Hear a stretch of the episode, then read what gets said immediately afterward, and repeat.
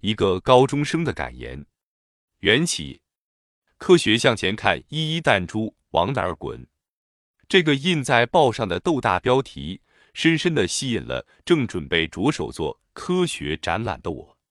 就平日的印象，科学实验不外乎是一些瓶瓶罐罐的化学药品，或是一些大大小小的仪器所组合而成的。没想到小时候所玩的弹珠也能搬上台面，与科学拉上关系。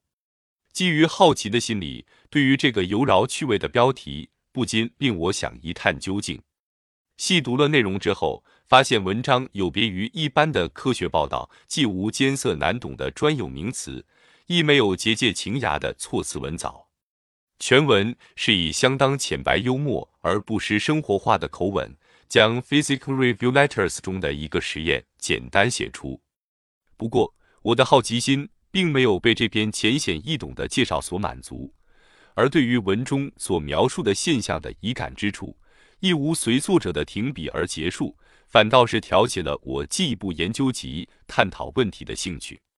也因此，我是以此篇文章“一弹珠往哪儿滚”作为科学展览的研究主题。历程。投入实验一段时日之后，便得到一个令人意的结果。一一，我的实验结果与报上所载的结果是截然不同的。后来仍反复的检讨，操作了数次实验，情况依旧没有显著的改善。而这个波折不但使实验慢了下来，亦使原先的假设无法进一步的证实。面对这种陷入焦灼状态的实验，我不由得急了起来，找不出自己的问题所在。亦无法解开先前所存的疑感，而科学展览的交界日期又迫在眉睫，我的思绪也在此时掉人泥沼，展不开来。为了尽快了解症结所在，以及能使实验早日突破僵局，便赶紧找到文章的原著者一一曾志朗教授，希望他能给我一些指正。曾教授虽然没有直接给我所有问题的解答。但他却详细指导我如何找寻论文的原始出处，并提供一些他对我的实验的建议与看法。而我一直担心实验结果与他人不同，对于这个问题，教授反倒要我别烦恼，只要把实验结果确实详细的记录下来，不需要一直在乎别人的结果。他的实验结果不一定是正确的。这段话非但给我莫大的启迪。一点醒了敏感的我，曾教授给我的这个重要观念——一一怀疑精神，在我往后的实验里神意甚大。而怀疑乃科学进步的原动力，这句话我也有了更进一步的领悟。在曾教授的用心指正下，问题终于有了改善，实验也突破困难的瓶颈，而有了转机，稍有尺寸之效。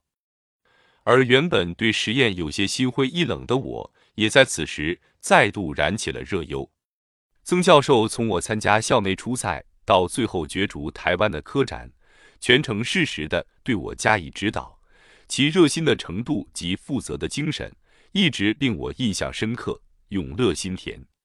记得有一回教授有事忙，抽不出身，把我的肩提稍割了下来。不过他说了一句令我十分动容的话：“你不用担心，这件事我一定会负责到底。”而事后，他果然又与我联络，问我是否收到资料。